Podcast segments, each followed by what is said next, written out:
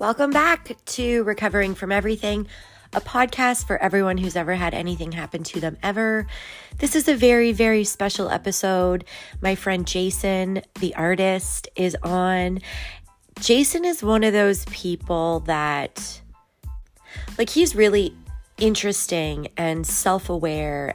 He can open up in a way that a lot of people can't, and he's like a legit artist, which is really fucking cool. But this is a really great story of Jason's sobriety journey, and it really shines a light on how many decades we'll let ourselves be miserable for before we make permanent changes. I know that's true for me. This is a good episode. Here we go.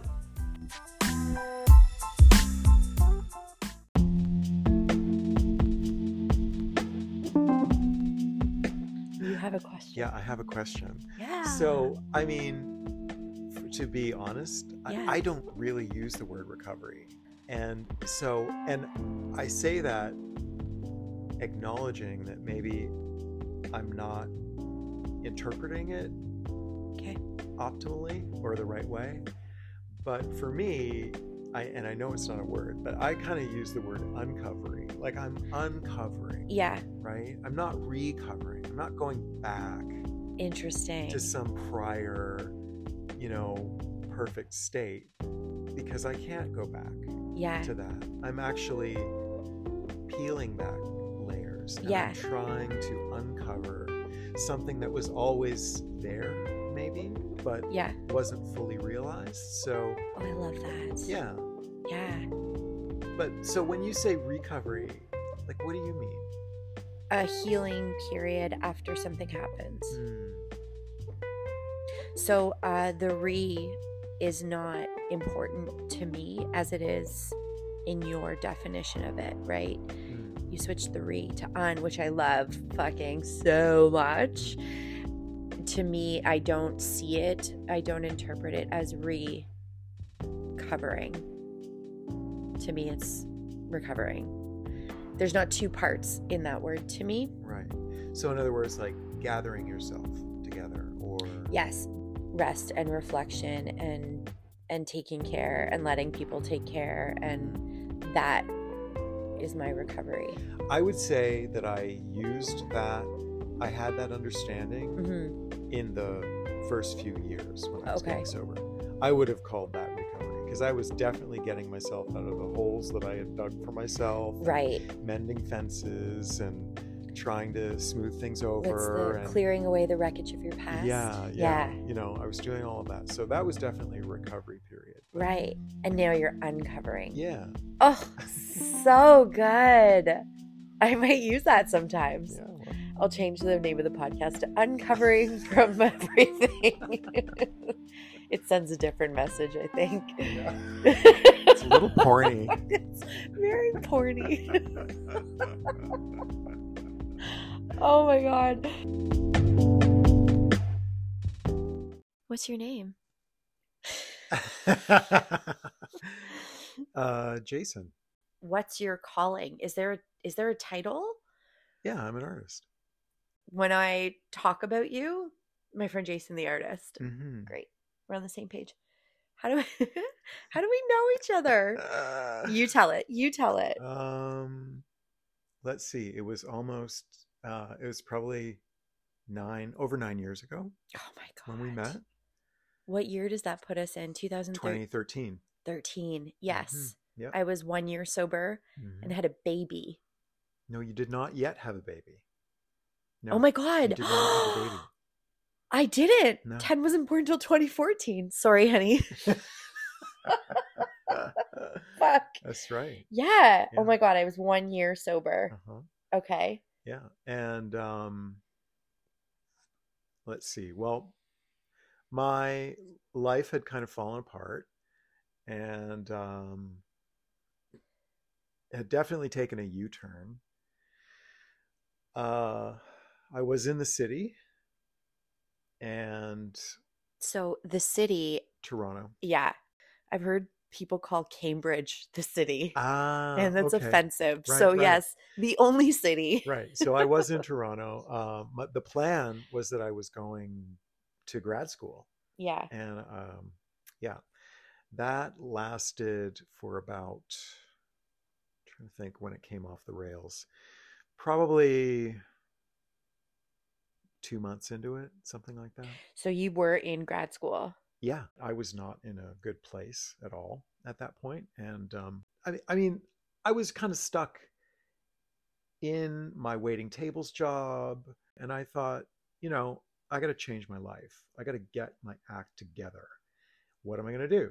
And yeah. I decided, well, I'm going to go to grad school. I'm going to remake myself. This is how I'm going to do it. So I wound up back there. I was abstaining from substances. Oh, good, right? Good word. Yeah. I had been abstaining for a while. And of course, when I was back in that pressure cooker of a situation, very, very intense. And I think I was allowing myself recreational pot use at that point, you know, which then became, of course, daily. Yeah, of course. Yeah. Yeah. And then just things escalated from there. So yeah, it really came off the rails and I needed to leave. And I came back here to this small town with my tail between my legs. And, and I had, I was kind of on the outs with my family as well, because I had some conflict. And so I was staying with an ex-boss. Yeah. Who was kind of your next door neighbor. My neighbor. Yeah. Yeah, that's how we met. And I knew, I think, what I was looking at. Yeah. Yeah. You didn't let on. Well, that's my secret. That's how I roll. Yeah, yeah. I'm like, I'm just going to make you feel comfortable. Sure. Yeah.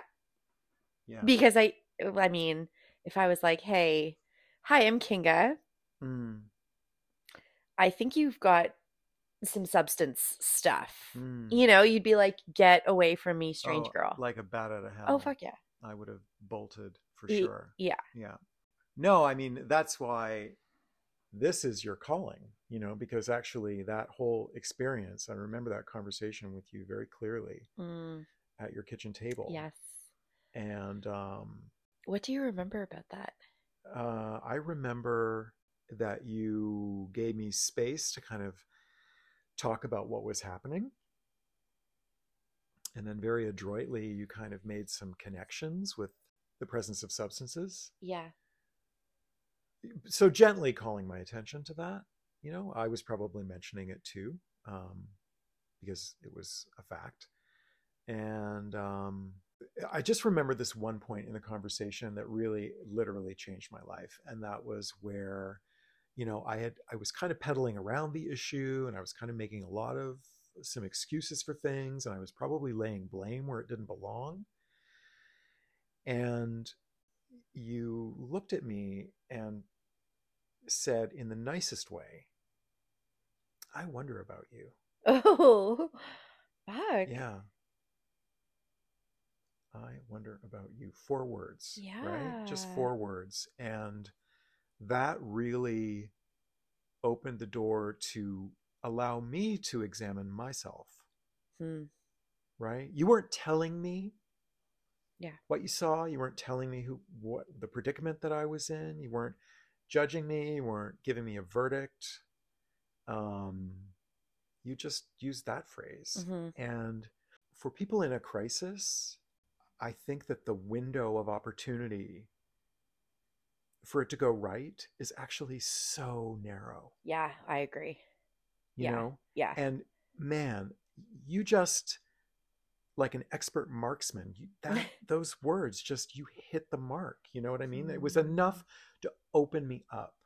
Yeah. To consider some options. AA came up in the conversation. I do remember that. At a certain point. And because I had been to some meetings before, because I had had previous crises in my life where things were out of control, and I wound up in an AA meeting. Yeah. And it was terrifying to me. And so I had formed some opinions around that.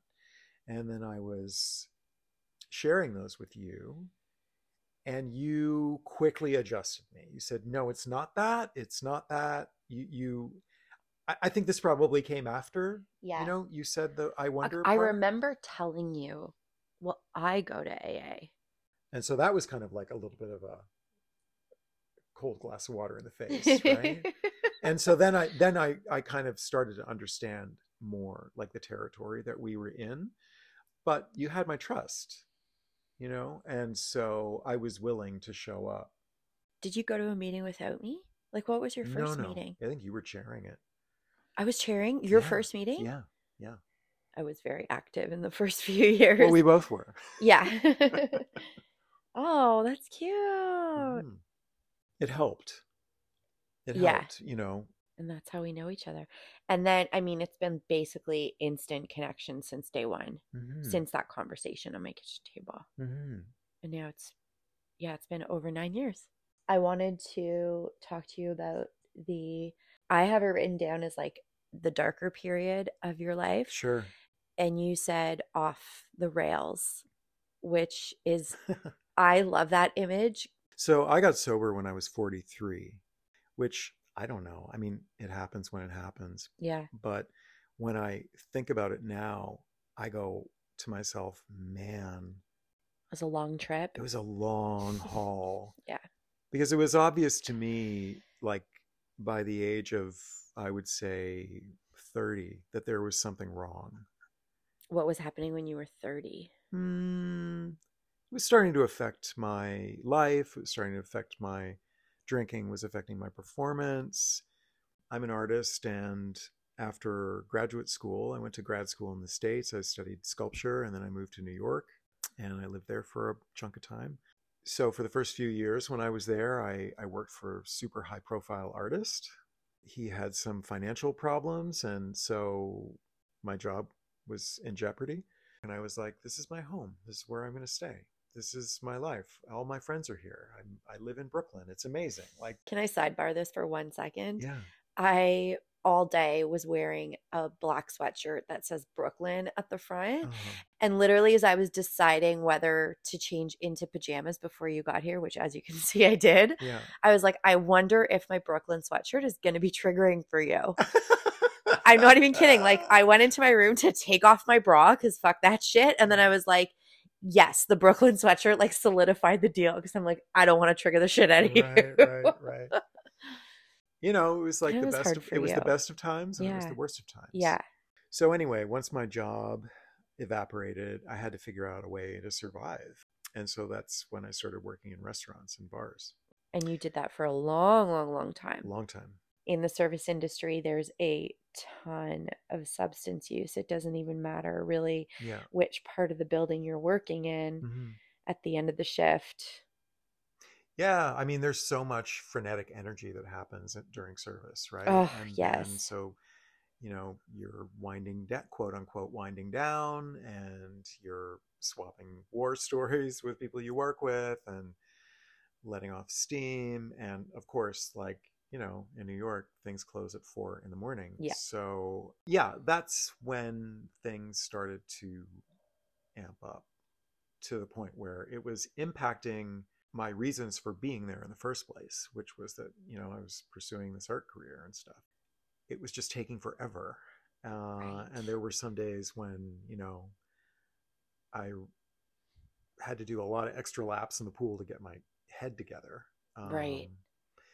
Yeah, pretty highly functioning. But still, I noticed, you know, like my hand would be shaking sometimes, or I didn't like the fact that it felt like I didn't have control. That's when I started stopping, you know, and I would stop for periods of time, and I would notice actually that life was much better, and I didn't get into the conflicts that I was getting into.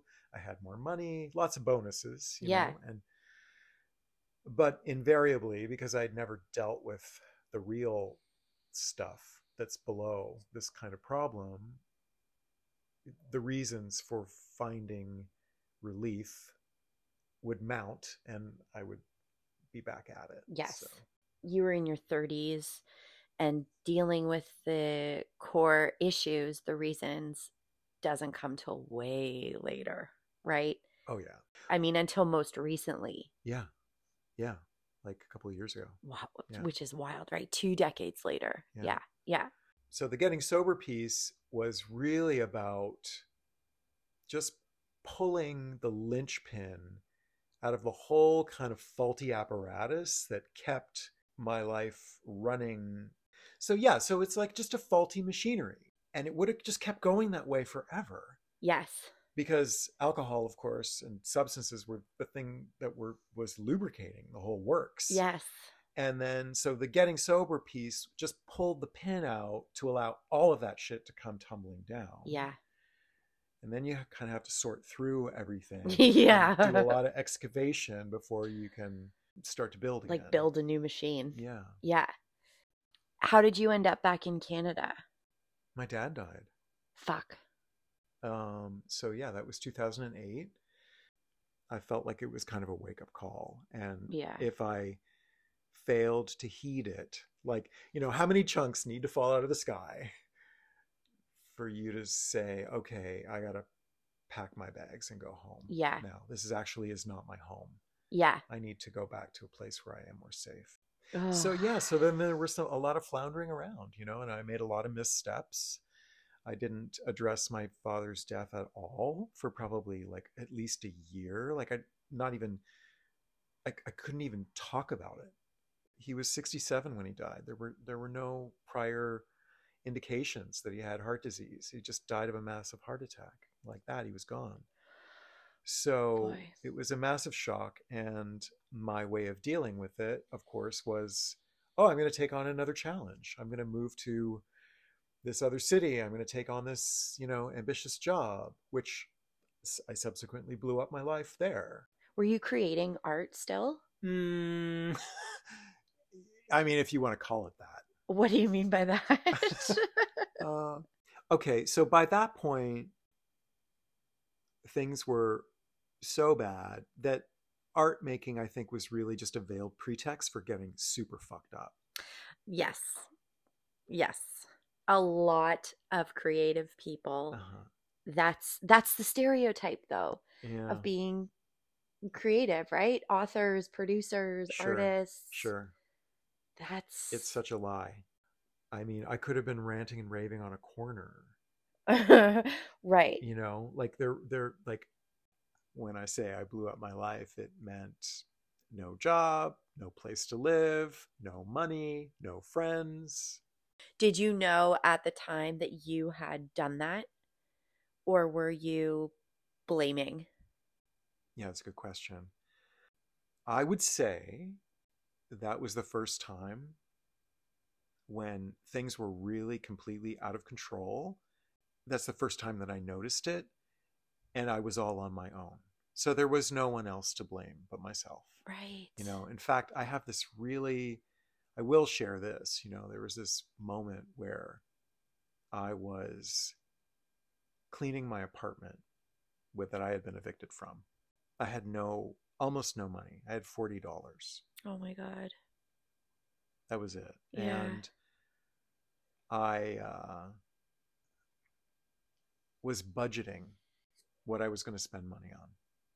And I wrote on the list, like, $10 for, I don't know, beans or something.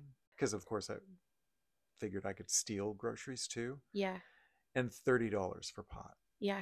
Oh, yeah. And it was on a note on the floor. And I looked at it and I was like, is this addiction? I didn't know.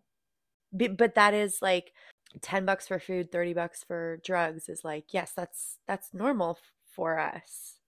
I remember there was one month where I forgot to budget for a Metro Pass that I like needed to get to work in Toronto.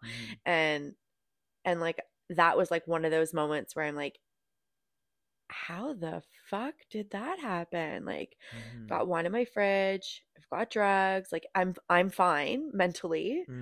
But then I'm like, holy fuck, I literally don't have any money to actually get to work. So then I continued to do that for another, you know, yeah, 5-6 years, whatever. But I mean, it was such a wake up call when I finally saw it for what it was. When you got sober, what was going on with your art?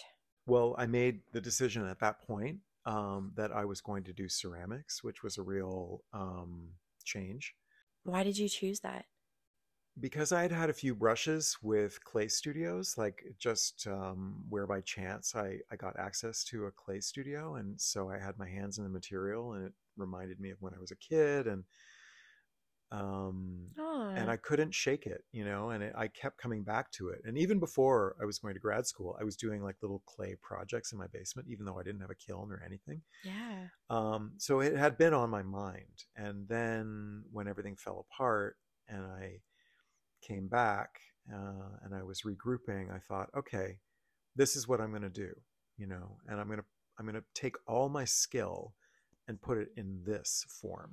You know, I don't think it's any accident that I chose clay, because think about it, you know, it's the most malleable material. Ooh, hoo, hoo. Right? Like yes. It's plastic, and it goes through all these different stages, and you have to be really attuned to it, and you cannot force your will on it, because if you do, it'll crack. Shit. You know, so I don't think that it's an accident that of course, I didn't think of any of these things at the time, but I don't think it's an accident that I chose clay. So was it I got sober, my life is perfect, I'm a successful artist now? Of course. Yeah, that's exactly what it was like. Just one day to the next. Yeah, it was all roses and you didn't even really you so definitely chill. Did not have to work for it. It was so for chill. Years. Yeah. No, it was a grind. And I mean, okay, so here's what I was saying to you before, and kind of like before we started recording. Yeah. And here's like something that I think has been kind of a recent development. When I set about doing something now, one of the questions that I ask myself is, okay, what's the real thing at hand? Like, what are we really dealing with here? What are the main questions or issues that need to be dealt with? I could be talking about my work or my personal life or whatever, but like, what's the thing? Yeah. Right? Because before, when I would start a project or whatever, I had an idea of what the thing was, but then I would do all of this other work around the thing, you know? So when I, for instance, when I decided I was going to do clay, I thought, okay, well, I'm going to build a kiln. Yes. I remember the kiln. Remember how that was like a big project? Yes. Like that was legit though. Like you were. No, for sure. Blueprints. And there was like a whole, there was a supply chain situation. Oh, I spent a lot of money. I excavated. I had a concrete pad poured. I have like $10,000 worth of bricks like sitting in storage. Oh, yeah. You know, and until I realized, oh, do I really want to build a kiln? Like when I could just use an electric kiln instead. Right. But no, your question was everything just easy? Super easy. No. But you're making art now? Yeah. Legit. Yeah. Or more legit. It's super legit. Oh my gosh. Well, you know, I mean, I've been watching you. I saw you at ground zero of this life path. And it was years that you were talking about, like, I didn't even really believe I knew that you were an artist, but I didn't know that you were like, you're like an artist. I mean, I know you said the kiln was a mistake and evidence of you working around, you know, what you really wanted to do. But like for me, listening to you talk about that fucking kiln was like, I was like in awe of you. Like that was like, oh, you're legit. Like you're a real artist. Like I was like a kid, like who's even saying the word kiln in their like everyday life? Like, oh, Jason is. Jason is. And then, but I think that was also demonstration. Like that was also an example of choosing the hard way. Yes. You know? Yes. And I understand that now. Of course, at the time I was like, fuck yeah, let's build your kiln, man. Like, let's do this. Right. Cause I know what that meant to you, and I know what that meant to your life, and not getting back on track, because it's not getting back anywhere. it was like moving forward in this way that was so true to who you fucking are. Mm.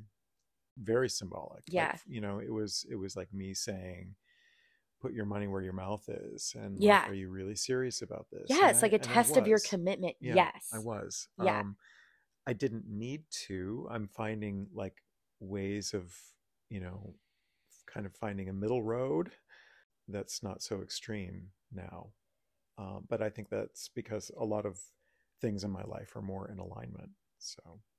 Yes. And that is like really tricky for people like us, is to find balance, to not teeter to one side, right? Whether it's teetering too much to this, you know, good, quote unquote, good path that we've picked, or the dark side, like to be able to balance on the teeter-totter of life. And that's still a challenge today, you know. Oh, like, yeah. I mean, I'm experiencing that right now. Like my tendency is to really burrow and to tunnel into things. Yeah. Right. And so like, and the thing is, like, in a certain sense, if you focus all of your energy and drive and passion and hours into your work, like that's kind of validated by our culture, right? Yes. So that can become like a trap in and of itself.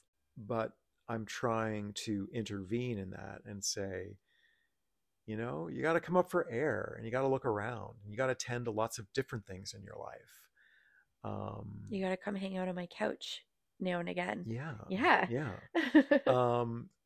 And all of that helps too, you know, because I think I come back to the studio fresher and more focused. You have to have a life to draw from as well. How was COVID for you? Yeah. That was something. Yeah. Well, I think that we kind of both had an experience. It was a time there. Yeah. We both healed a lot of shit, and before we heal anything, it's like it's the darkest before the light, right? Yeah, that was the last big upheaval. It kind of reminded me of like being turfed out of the nest, you know.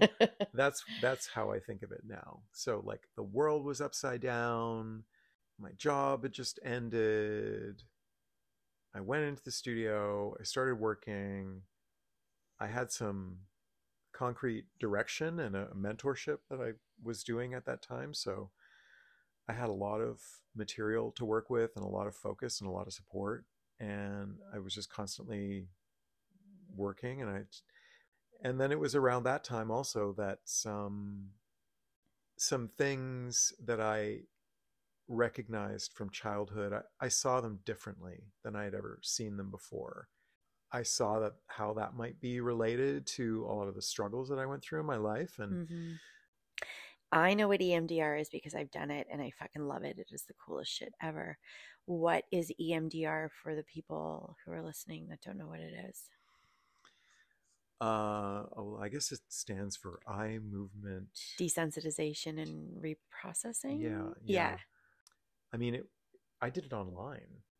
And that's like the cool thing about EMDR is it's not traditional talk therapy. Like it's about, what's it called? It's experiential. Draining, you know, your well of emotions that have built up in this one thing for so fucking long. Yeah. And it's experiential. Like it's not, there is talking that's happening, but it's primarily about the emotional state. Yes.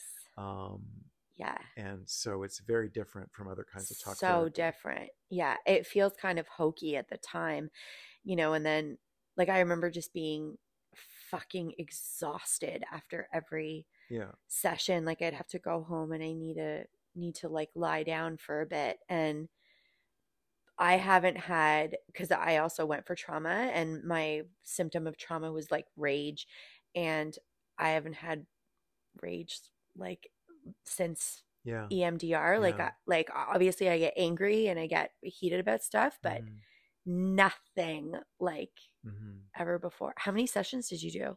25. Oh, you went hard. Yeah. Wow. Yeah. Thanks, COVID. Like you've got time Yeah. And time to rest after, and time to mentally process stuff. Mm-hmm. And one of the most difficult things I've ever done in my life. 100%.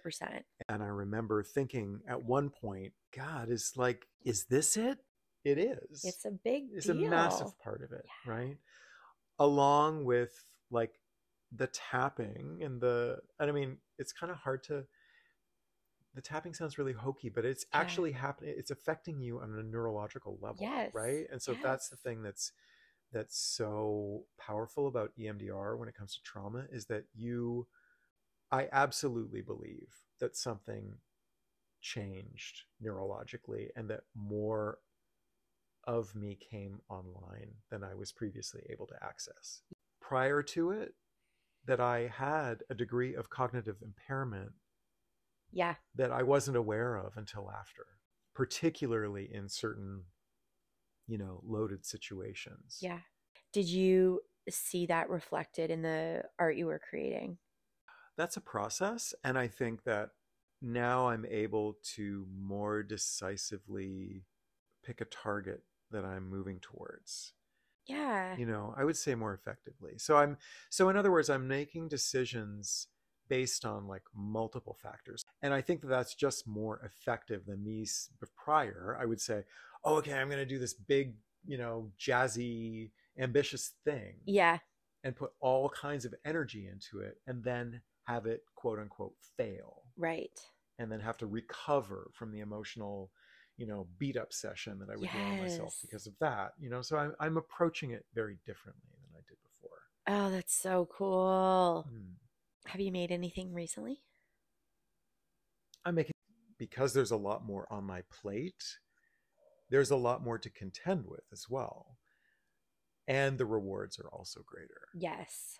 So yeah, I think it took a lot of practice and continued focus and attention to, I don't know, keep all the balls in the air. And I work on it too, you know, like I get up, first thing I do every day is meditate. Yeah. So, and that has been like happening for a while now. And I'm, you know, journaling and reading and doing lots of work. So it's not like I did EMDR and then. No, you know, God, no. Got sober, did EMDR now. Yeah. Enjoy your new life. Yeah. No, it's a lot of work. No, I know you do a lot of work. How long do you meditate for in the morning? About half an hour. Holy shit. Good for you. Oh my God. I meditate for probably 5 or 10 minutes in the morning. Mm. And then I read my horoscopes on 5 different things. And then I use my Moonly app to see where we are, where the moon is and what sign. And then I play some games, and then like I do Hurdle and Wordle, and then I hop on Instagram, and by then I'm like, okay, I'm ready for the noise, and then I like go on to socials, and then it's just noisy for a while. Yeah. And then I try to meditate like for 20 minutes in bed, but nothing relaxes me more than true crime documentaries. So I do 20 minutes of like guided meditations, and then I fall asleep too. I think I'm watching like Killer in Plain Sight right now, which is like, it's so bad, but relaxes the shit out of me. And that's part of my self-care. Yeah. Interesting. Yeah. I don't think that would work for me. It doesn't work for most people. That's it. Self-care. Self-care every day. Anyway, all right. How much is your least expensive piece right now? Oh, man. Tell me. Yeah, they're too expensive. What's your least expensive? What's your... We can't talk about it right now because I'm literally trying to solve this problem right now. Right? So to me, this is not a problem. To me, this is like... Oh my God. No, but I'm trying to, I'm making a bunch of things that will be like, you know, in the $200 range. Okay. Right? Yes. So those things are not in existence yet. So at this exact moment in time, things are more pricey. They're more like pricey. Like what? Like I would say they start at around like $400 to. What's your most expensive? I think $900. Yes. Yeah. Where can people find you? Because your Instagram has been so good lately. Thanks. Oh, so good. Yeah. My Instagram is probably the best way, is at Region of Plenty. Region of Plenty. Yeah. One word. Yeah. And where can people buy your stuff? I have things available at the Gardner Shop in Toronto. Ooh. And also through the Artling. Yes. Which is an online art platform out of Asia, actually. I cruised the website when you first got on there. It's so cool. Mm-hmm. I looked at all of your stuff. Can't afford a single thing. Okay, thank you. Thanks for having me. You're welcome. Thanks for doing this. Who knew that texting me, hey, how are you, in the morning would be like, can you come over and record a podcast? So I'm sneaky like that. We know that, though. Yeah.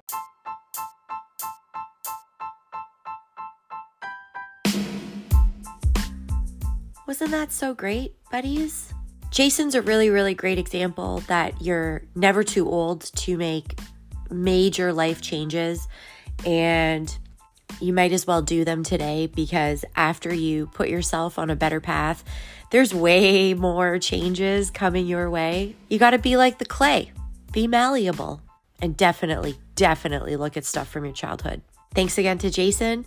You can find him at Region of Plenty on Instagram and theartling.com to buy his stuff. I have one piece of his work in my house. Don't rob me, though. I am so in love with this vase. It's really one of the most gorgeous things I've ever owned. So that's it. I'll see you next week. I love you. Bye.